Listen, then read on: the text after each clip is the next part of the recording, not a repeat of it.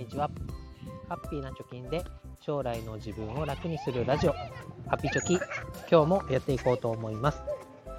このラジオでは、2人の子供の教育費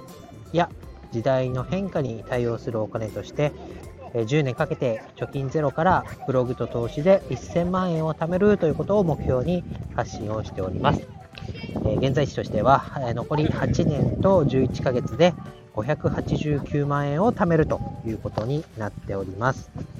えー、今日はですね、まあ、いつもの公園で収録をしてるんですけれども、えー、土曜日の日中に撮っているということで、えだいぶね、えいつもとは、え景色が違って、えお子さんが走り回っていたりとか、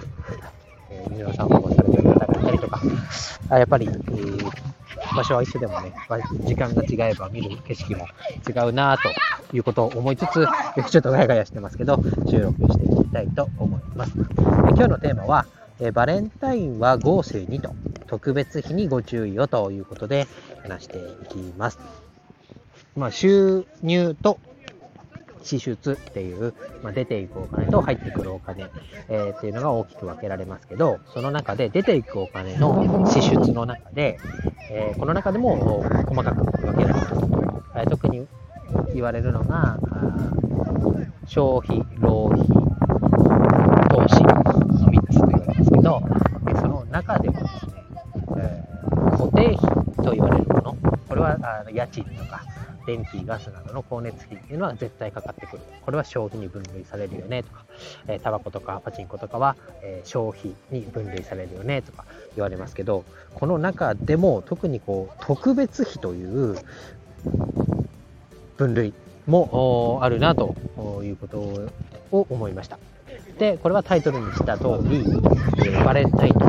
誕生日とか、あとはなんか結婚式のご祝儀とか、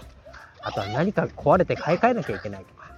そういう突発的な何かであったり、年に1回とか2回とか発生するお金を、ま特別費と分類されていることが、え多いそうですけれども、この特別費っていうのもちょっと考えてね、使っていかないといけないなというところで、え過去の経験を交えてどう管理していけばいいかというのを話していきたいなと思います。で、特にね、バレンタインとか、誕生日とか、何か家電が壊れましたよという時っていうのは、まあ、年に1回であったり、まあ、そうそうあるような出費じゃないよということで、まあね、どうせ買うんだったらいいものを買っちゃおうとか言って、なんかこう、普段の金銭感覚とはちょっと外れてね、えーまあ、具体的に言うと高いものを買っちゃう必要以上のものを買っちゃうっていうことになりがちじゃないですかと。どんぶり勘定になっていませんかと。いうところで、えこれをやっちゃうと、まあ、日々ね生活の中でコツコツと積み上げてきた節約したとか格安 SIM に変えて、えー、固定費の支出を抑えたっていう節約生活の分が一瞬でこうと溶けちゃう可能性があるよねっていうことを思いました。で、えー、この特別費をどうやって考えていったらいいかなということで、私も家計簿をつけて、え、2年ぐらい経ちましたから、その中で、え、まあ、何回かはこの特別費を払うというタイミングがありました。そこでまあ自分なりに得た経験、教訓っていうのを3つに分けて特別費に対する考え方というところで話していきたいなと思います。まあ、1つ目はですね、まあ、あらかじめ分かっている特別費は、え、書き出しておくのがいいかなと、えー、さっきも言いましたけど誕生日プレゼントっていうのは、まあ、奥さんとあとは子供2人分が毎回毎回というか毎年1回ずつあるかなと。あとはバレンタインとかホワイトデーとかあとなんか敬老の日とかね。あると思います。そういうのはもう分かってて日付まで決まっていてかつある程度の金額も見えていることが多いと思います。そういうものはもうあらかじめ書き出して予算を決めておくのがいいかなと思います。で、え特別費に関する考え方の2つ目として突発的なもの家電が壊れちゃったからすぐ買い替えなきゃとかいう場合はいくら払ったかっていうのを記録しておきましょう払う前にここを計画しておくっていうのは難しいと思うのでいくら払ったよっていうのを記録しておくっていうことですねで、3つ目は、見栄を捨てるということです。で、1つ目のあらかじめ特別費を書き出すっていうのは、もうさっきも話しましたけど、まあ、誕生日プレゼントを今月買わなきゃいけないってなったら、で、かついくらぐらいっていうのが分かっていたら、じゃあちょっとね、今月外食を1回減らそうとか2回減らそうとか、えー、そういったところでコントロールができてくると思います。あとはね、なんかアパートの更新があるよっていう場合とかだと、じゃあね、そろそろ次の新しいところに住むのか、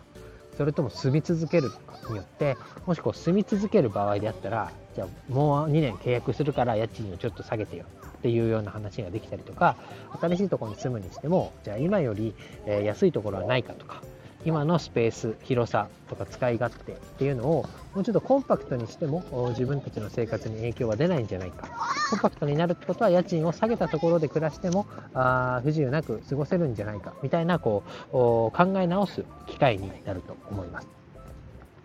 なので、まあ、分かっておくものっていうのは分かっているものっていうのは記録して予算も決めておくのがいいんじゃないかなと思います。で2つ目の突発的なものはいくら払ったかを記録しておくっていうのは、まあ、過去の支払いを見直すことであの時はこれにいくらぐらいかかったんだなで大体これぐらいの年月使えたからじゃあ同じスペックでいいなと。もうちょっとスペックを下げて金額を抑えてもいいなと。ある程度こうなんだ自分の中での相場感っていうのが出てあ分かってくる。分かるようにするために記録しておくっていうのがいいんじゃないかなと思います。昔ね、一人暮らしの時になぜかこう、オートロックでもない、えベランダの扉から出て洗濯を干して戻ったら鍵がかかっちゃっててベランダから部屋の中に入れなくなったっていう事件があってその時に必死でね外で、え携帯をいじってで鍵を開けてもらう業者を頼んでみたいなことをやりました。でいくら5万ぐらいかかったのかな。で、焦ってたからね、それでもう払っちゃったんですけど、後からね、この鍵を開ける専門の業者さんを呼ぶお金っていうのを調べてみたら、まあ、冷静な頭で考えると、半額ぐらいで、呼べる業者もあるなっていうのが分かったりとかして、えー、まあそういう特別な時っていうのはね、冷静な判断できないと思いますけど、後から考えて、次、もしこんなことが起こったら、ここにしておこうっていうようなあ選択肢を自分の中で持っておくとか調べておくっていうのもできると思います。なので、まあ、いくらかかったかっていうのはね、まあ、忘れがちで、そういう焦ってる時こそ、あ開いてよかったみたいな、鍵開いてよかったって言ってもう終わっちゃうみたいなことがあって、後から振り返ったら、あれ、鍵屋さんいくらかかったんだっけって、えー、いうような感じでね、えー、思い出せないっていうこともあると思いますので、記録をしていくのが大事かなと思います。あと最後にね、特別費に、えー、が大きくなる、支出が大きくなる原因としては、やっぱり見栄っていうのがあるんじゃないかなと思います。で、誕生日プレゼント買うぞっていうと、まあ、よく見せたいっていう気持ちが どっかにあるのが原因だと思うんですけど、なんかこう奮発しちゃったりとか、あなんかハイブランドのものを買っちゃったりとか、あまあ、喜んでくれるからいいんでしょうけど、まあ、そこまで高いの買わなくてもいいんじゃないかなって、後から振り返ると思ったりすることもあります。でね、もうなんかチープなものを渡しても、それはね、もう自分が損するだけというか、こんなのしかくれないんだみたいな、えー、思われたら、自分の価値を下げるだけなので、ある程度のこう、なんて言うんだろう、こうクオリティを保って、かつ、コストパフォーマンスのいいものっていうのになってくると思うんですけど、まあ、その塩梅っていうのはやっぱりこう見栄をどれだけ捨てられるかによるんじゃないかなと思います。でこれもね経験をしていくことである程度こう自分の中であのカバーできてくるところがあるのかなと。あとは家電の買い替えとかで壊れちゃったから買わなきゃいけないっていう時もこう無駄に性能がねいっぱいついて高いものを買ってしまったりあとはなんか使いもしない機能があるもの。同じか。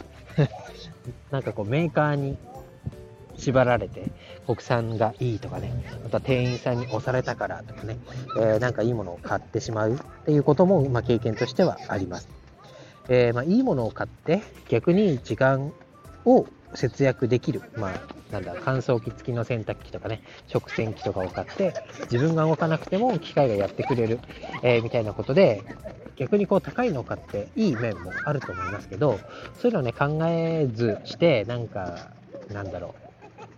家のインテリアとしてこっちの方がおしゃれでいいかなとか、あなんか必要以上にね、えー、そういう外観のところで、えー、高くなってるような商品を買うっていうのも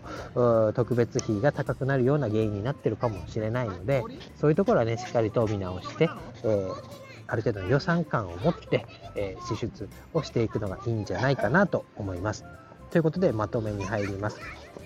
まあ、特別費はどうしても出てくるお金だと思いますけど、その特別費に対する考え方としては、えー、先ほど3つ言いました通り、1つ目は、あらかじめ分かっている特別費、誕生日プレゼントとか、あアパートの更新とか、バレンタインとか、ホワイトデーとか、そういったものは、えー、何があるかっていうのを書き出しておいて、予算を決めておく。で2つ目は、突発的なものっていうのは、えー、予算を決めるってことは難しいと思うので、いくら払ったかっていうのを記録しておく。そうすることで、次起こった時に、えー、前はどれくらいだったのかそれをもとに、えー、今回のスペックを決められたりするのかなと思います。あと最後、3番目は最大の敵だと思いますけど、見栄を捨てて、え、身の丈に合ったものを買うっていうのがいいかなと思います。ということで、今日は以上になります。バイバイ。Bye.